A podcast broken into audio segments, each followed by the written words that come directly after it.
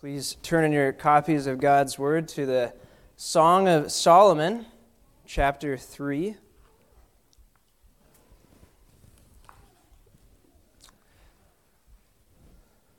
The Song of Solomon is a beautiful love story between the bride representing Christ's church, and the groom representing Christ himself.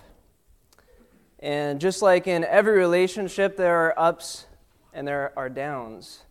Things don't always go the way that you would expect them to go. And in this particular chapter, something is not quite right.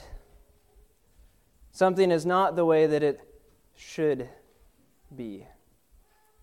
And we're going to find out exactly what that is. Song of Solomon, chapter 3, beginning in verse 1. On my bed by night I sought him whom my soul loves. I sought him, but found him not. I will rise now and go about the city. In the streets and in the squares I will seek him whom my soul loves. I sought him, but found him not. The watchmen found me as they went about in the city. Have you seen him whom my soul loves? Scarcely had I passed them when I found him whom my soul loves. I held him and would not let him go until I brought him into my mother's house, into the chamber of her who conceived me. Lord, as we approach your word now, we plead with you to open our ears, to enlighten our hearts, give us an attentiveness, for you are going to speak words to us. Help us to listen. In Jesus' name, amen.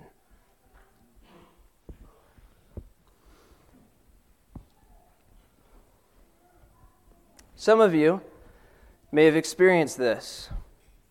You sense a distance between you and God. Those times of sweet, intimate fellowship with God, which you once had,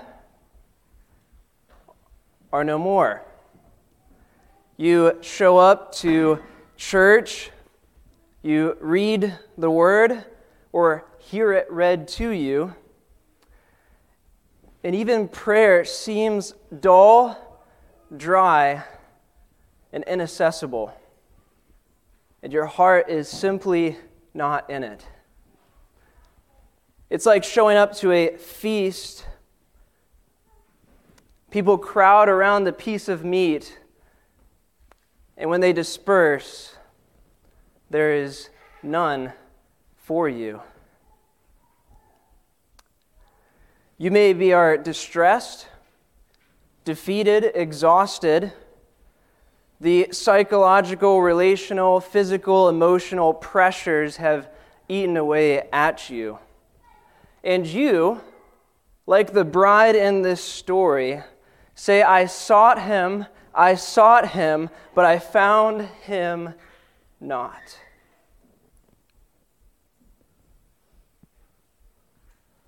And as hard as this is, such distress, such times when you go through these things, are not meant to lead you to despair. They're meant to light a fire in your soul, light a burning hunger for you to run to Christ. And this is what we see happening here. And like this bride, during such times, you and I are called to rise now and go to the one whom your soul loves. You are to rise now and go to the one whom your soul loves. This is the charge to you from this text this evening. We will explore this charge under two headings. First, your remedy. If you look here at the text in verse 1, it says, "On my bed by night I sought him." By night. This is indicating a time of darkness, of great desertion, indicating a restless unease. While others were sleeping in their beds at peace, here this bride is awake in the dark of night. And this is what it is like for the Christian, the true child of God, when his presence is not near. It could be midday, bright outside, and yet it is as night because the presence of God is not there with you. All is not as it seems. The light is darkness. The darkness is light. There's all this confusion. Your very soul is in upheaval. Because the light of the world, the Son of Righteousness, is not there with you. And in the Hebrew, it says night after night, meaning that it was not just one night that this bride was searching, hungering, if you will, but it was a period of time, perhaps a long period of time, where she sought him with this restless unease, and it was a growing frustration over time. I sought him night after night. This highlights a universal hunt for something or someone. And this hunt was being met with frustration and desperation. But who? Who exactly was it that she was searching for? Who was it that she was hungering for? Well, it says here in the text, "On my bed by night I sought him whom my soul loves." I am seeking. I'm seeking, I'm seeking, I'm seeking, night after night after night, him whom my soul loves. And there's no doubt at all of this longing, for she declares him to be the one over and over again in verse 1. I sought him whom my soul loves. In verse 2, I will seek him whom my soul loves. 4 times in the text. In verse 3 and verse 4, there's no doubt that she longs for him, that she misses the tender embrace of his presence. Yet despite his absence, distance could not entirely extinguish these flames of love in her heart, or perhaps embers even.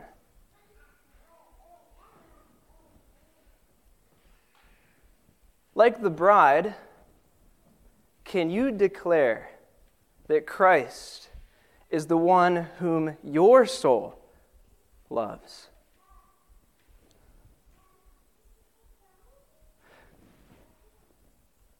And how could he not be? How could he not be the one whom your soul loves? How could you not be enraptured by him?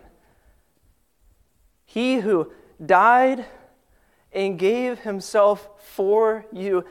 If he is not him whom your soul loves, you do not comprehend the magnitude of his grace towards you.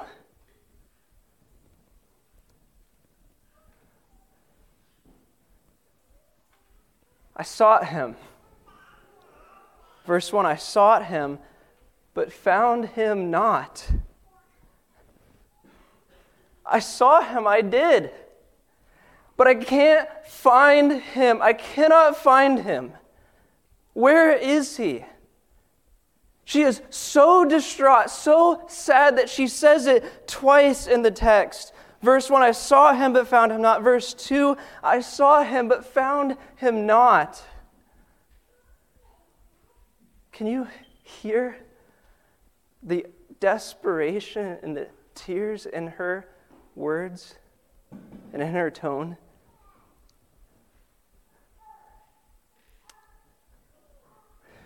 The believer weeps as Mary did when she couldn't find the tomb of Jesus. And in John 20, they have taken away my Lord, and I know not where they have laid him.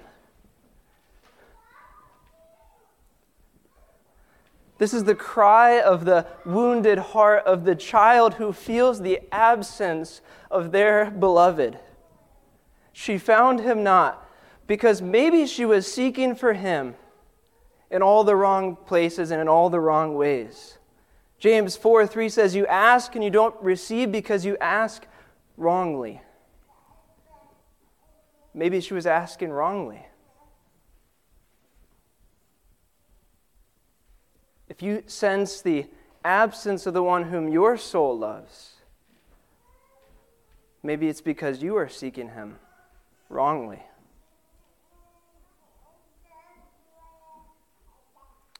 Maybe seeking in a cold, lifeless manner. Verse 1 says, on my bed by night.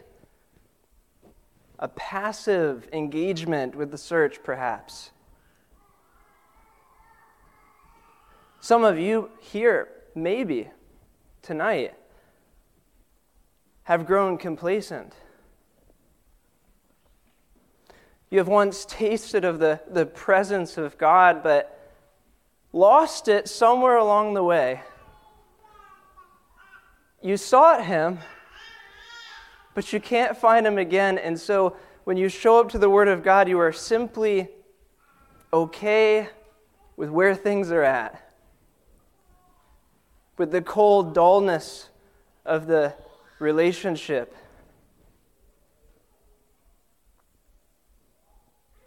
Verse 2 says, I will rise now and go. I will rise now and go about the city and the streets and in the squares. She goes to find him whom my soul loves. And this going about to the city, to the streets, to the squares, is no longer on the bed. She is up, about, she's active in her pursuit of her beloved,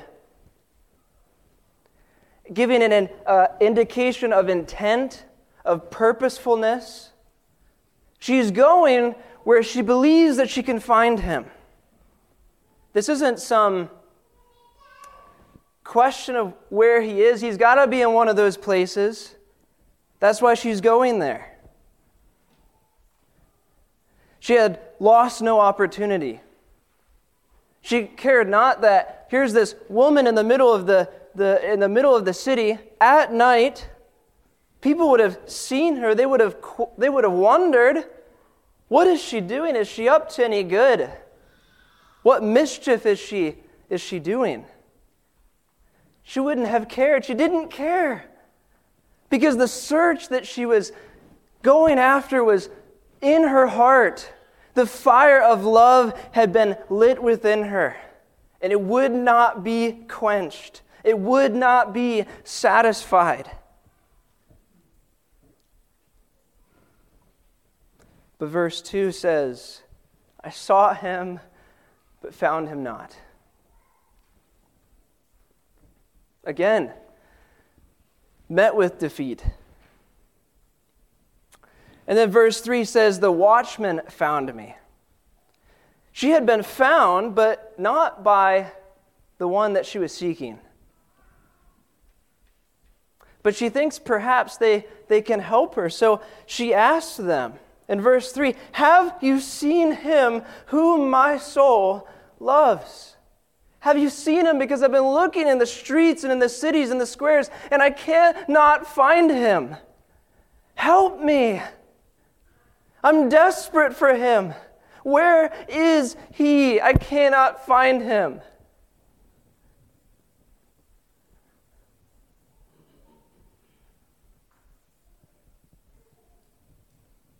I'm tired. It's dark out. I'm exhausted. Where is he?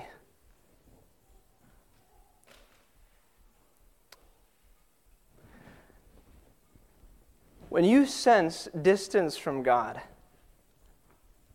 immediately start seeking him. Get up, as this woman did, and search for his presence through prayer, worship, and immersing yourself in his word. Keep seeking him persistently until you regain closeness with him. Do not give up halfway. We see the bride in this section. I saw him, I found him not. She goes out again. I saw him and found him not. She hasn't given up. Neither should you. You must stop, if you are, indulging in any kind of activity or sinful behavior or lifestyle that would separate you from God. You cannot go to bed with sin and expect Christ to lay right next to you. You will not find him. You must examine your heart. If you sense the absence of the Lord's presence, this is meant to cause you to examine your heart. Do it. Sometimes the Lord's not there because you don't desire him the way that you should. And to you who are not believers, like the woman's desperate cry, I found him not, over and over again, after she had searched night after night, you too will be met with failure.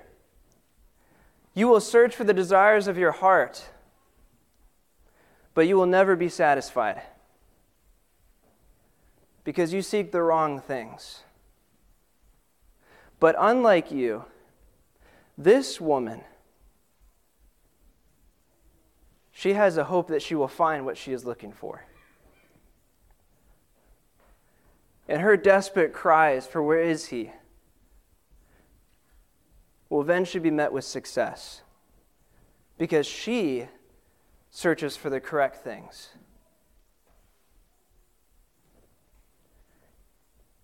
And you can too. Start searching for the one who will satisfy every single desire of your heart. So rise now, go to the one whom your soul loves.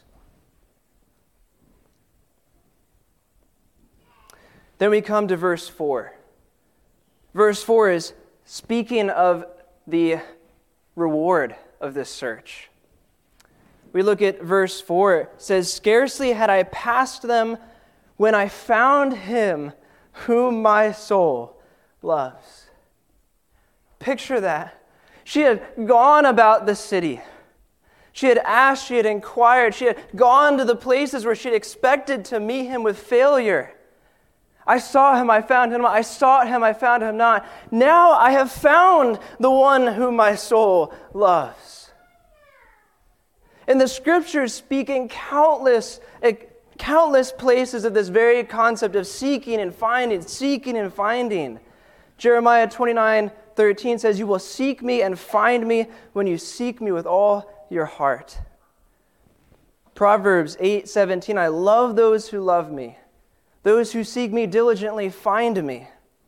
2 Chronicles 15:2, if you seek him, he will be found by you. In Jesus' statement, Matthew 7, ask and it will be given to you, seek and you will find, knock and the door will be opened. For everyone who asks receives, and the one who seeks finds, and the one who knocks it will be opened.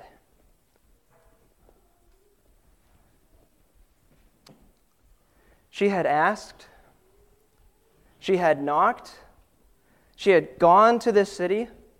She had gone to the street. She had gone to the squares. Her whole heart given up to this one great task, to be reunited with the one whom my soul loves.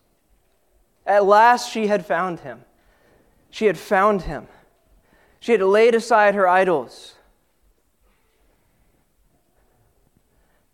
If she had found a close friend, if she had found a long-lost loved one, these findings would not have satisfied her. The watchman didn't satisfy her. Some of you will hear the Word of God preached every week. Some of you, twice a week. The watchman of God will speak to you as it were. But you must go beyond the watchman of God to seek God Himself. They are merely pointing you beyond themselves to someone and something far greater. If she had simply stopped at the watchman, if she had simply been satisfied with being found by them, her search would have utterly failed. And for her, His presence alone would suffice. Scarcely had I passed them when I found Him whom my soul loved. And look what she does. I held Him and would not let Him go. You can just picture it, can't you? You know those people in your life who are very physically affectionate people. They come in with this massive bear hug, and it's so difficult to get them off of you, isn't it? And that's what she's doing. She's found the one whom my soul loves, and she has latched a hold of Him. She refuses, every sinew, every fiber of her muscles grasping hold of Him. Her conquest has been met with success. She will not let Him go. She will hold Him until the very last breath that she is allowed to breathe. I have found Him. I have found Him. And again, this concept of holding Christ is all throughout Scripture. In Proverbs, Lady Wisdom is speaking of Christ. She, being Christ, is a tree of life to those who lay hold of her. Those who hold her fast are called blessed. We see in Genesis 32 where Jacob is wrestling with God. And what does he say? I will not let you go. Oh Lord, I will not let you go until you have blessed me. He is holding on because he has found something so utterly precious. How could he let go? It would be foolish, the height of stupidity for him to let go of what he has found and what he is holding on to. This holding that is being described here in this text, this holding that we see in Proverbs and in Genesis, and that I'm speaking to you today about, is far deeper than a simple finding. It's a far deeper, intimate love that this is speaking and articulating to you.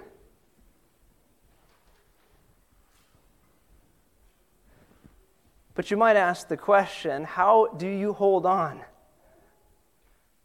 How do you hold on to Him once you've found Him? Well, you could do it as she does with resolve. I will not let go. I have Him, I will hold Him, and I will refuse to let go. This single-minded devotion to the one thing that she has set her heart on. Nothing will distract her from the thing that she desires. And if you were to experience something in the presence of God, you must have that single-minded resolve and devotion to go after Him, to eliminate all distractions, until you have found the one whom your soul loves. You do it with surrender, to the point where you give up all in your pursuit of him if he asks for it. Again, you cannot have Christ and anything else over here. It's Christ or it's nothing. He may give you some of these things, but those things are never to take his place. And those things must be surrendered to his lordship. And so if you're seeking him, you have to have the heart that is surrendered to him. And you are due with power. You might say, what power? I'm a puny worm, right? You're telling me that I can hold on to God? You can. It's biblical. Because if you are a child of God, Christ himself and the Spirit dwells within you. So when you hold him with power, it is not really you who is holding, but it is Christ in you who is holding on to Christ himself. Christ is holding on to Christ by his own power, and Christ cannot overcome himself. And so if Christ dwells in you, you can hold on to him through Christ with power that will not be breakable. But she didn't just hold him, did she? She brought him. She brought him to the place, to the chamber of her who conceived me.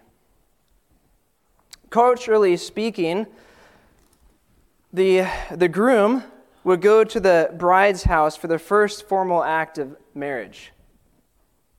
So here in this dream, she is depicting the consummation of the marriage, where she will no longer be apart from him. That was one of the amazing things about getting married, was that I no longer had to go home at night. And for those who have been married before, that's such a wonderful thing. I don't have to go back to my house, and she has to go back to hers. We are one. We no longer have to be apart. And so she's picturing this time when she and him will be one, and their presence will be fused together and inseparable. She is wanting to bring him into the chamber of her innermost being, to the deepest parts of her heart.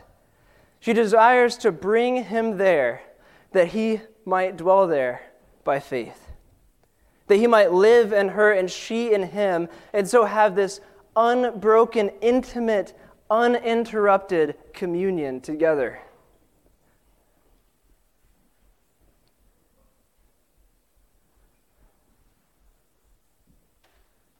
Is that something that you desire with Christ? This uninterrupted communion, this deep, intimate fellowship with him. What God shows you when he withdraws is that you need him such that the smallest hint of his presence becomes everything. It's like a person that is in the Sahara Desert for multiple days without water, that even the smallest droplet of water is the most glorious experience that you will ever experience.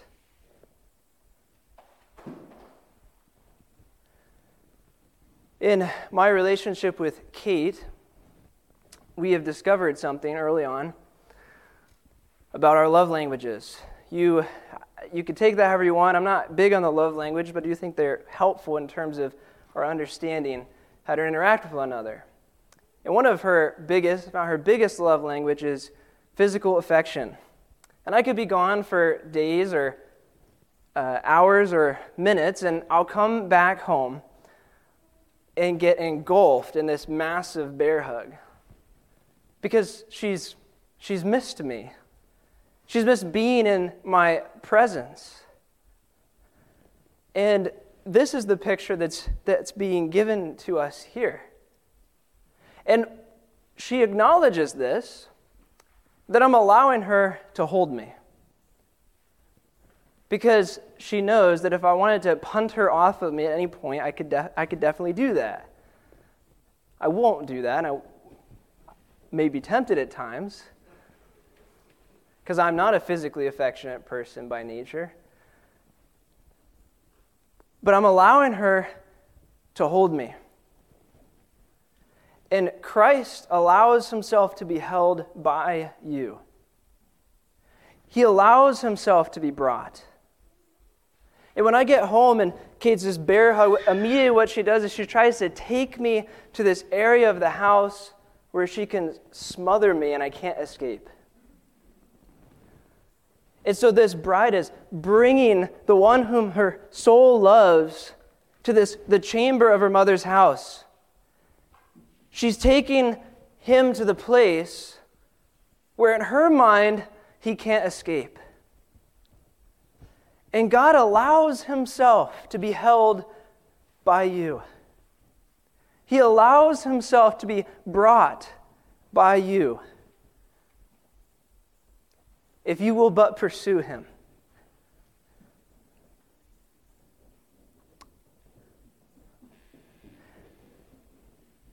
Brothers and sisters, when you find Christ, cling to him desperately. Desperately. As if your life depends on it, because it does. You know what it is like when Christ's presence is not near. The day is as darkness to you. Hold on to him when you find him. Cultivate your spiritual life through the disciplines of scripture meditation, through fasting, through worship and service. Do all that you can do. Exercise the means of grace like we did this morning with the Lord's Supper to continue to stoke the flames of your affections for the one whom your soul loves. Bring Christ into every single area of your life. Your work, your relationships, your leisure time. Consciously walk with him wherever you go. If you're on your drive to work, it's a great time to lift up songs of praise to your God and King. If you're walking in the park, look at and behold the beauty of all that is around you and let it draw you closer to him.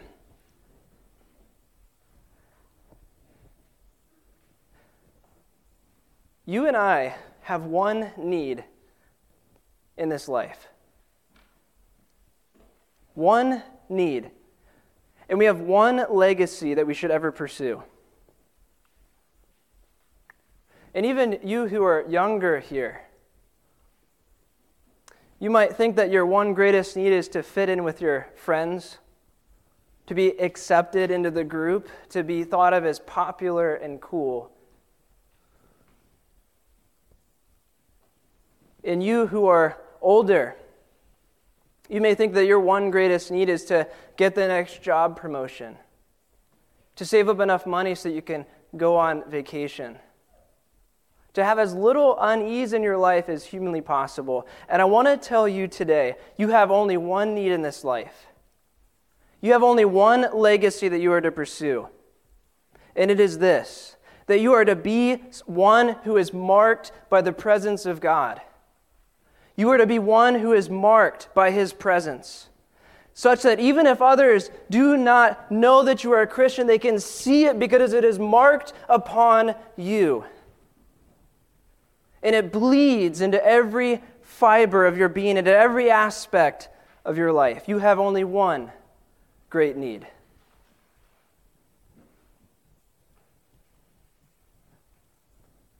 And to you who do not know Christ,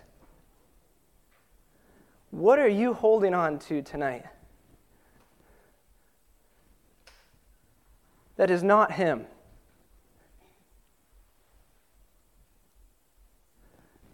Everything that you hold on to that is not Him will one day fail you. It is like a rope that you are trusting in that one day snaps and you fall down and you are broken. You will fall completely disappointed. But this one here invites you to lay hold of Him. He allows you to be brought by Him. He is inviting you to taste and to see. So stop holding on to the perishable and hold on to the imperishable. Do it now, because tomorrow is not guaranteed to you.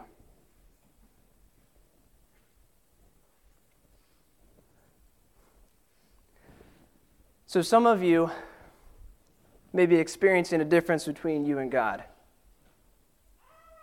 Those times of sweet fellowship that you once had are no longer. The church, the word, prayer seems dry, dull, lifeless, and inaccessible. You show up to a meal and others are fed and you go away hungry. You may be distressed, defeated, exhausted, psychological, relational, physical, emotional pressures weigh upon you and eat away at your being. You, like the bride, cry out, I sought Him, but I found Him not." Rise now. Go to the one whom your soul loves. And you may be saying, "Listen, I'm trying. I'm discouraged. I have all these sins I'm struggling with. I can't get to Him. I see Him there. I'm trying and I can't lay hold of Him. I can't. I'm tired of trying. He doesn't want me anyways, does He?" You keep making progress in besetting sins, and then you slip back into it. And I'll give you a little hint into the rest of the Song of Solomon. She finds him here, but she loses him again. But then finds him again. There is never a point in your life, if you are a child of God, where you cannot go to God. There will never be a time in your life with God where He is tired of you coming to Him with each new failure, and He turns you away. He is still there, willing to be found and to be brought by you, if you will but seek Him. So don't give up. And if you are here today and you are holding Him, continue to do so. Hold on to Him desperately and see the value of all that you are holding on to. And there will be one day where the marriage that is depicted here will be consummated. Where one day this wayward bride, which is now not so beautiful, she's weak, she's imperfect, will one day be flawless. Hear this from Song of Solomon 4.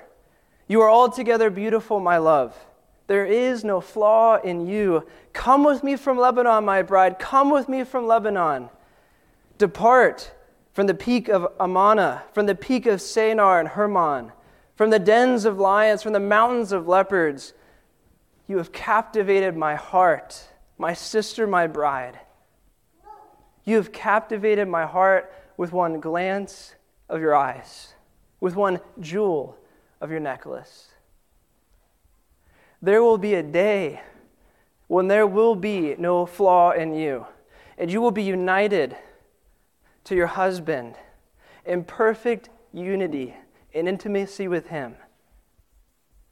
And that relationship that you share will never be broken again. Father in heaven, Lord, we do come here weak. We come here distracted. We are seeking after so many things. Some of us are going after all the wrong things, in fact.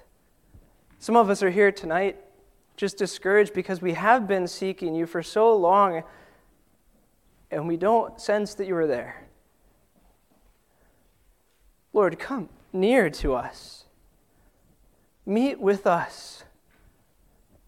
And may we desire the one whom my soul loves, such that even at the first failure or the second failure, we would never give up till we have been in your presence.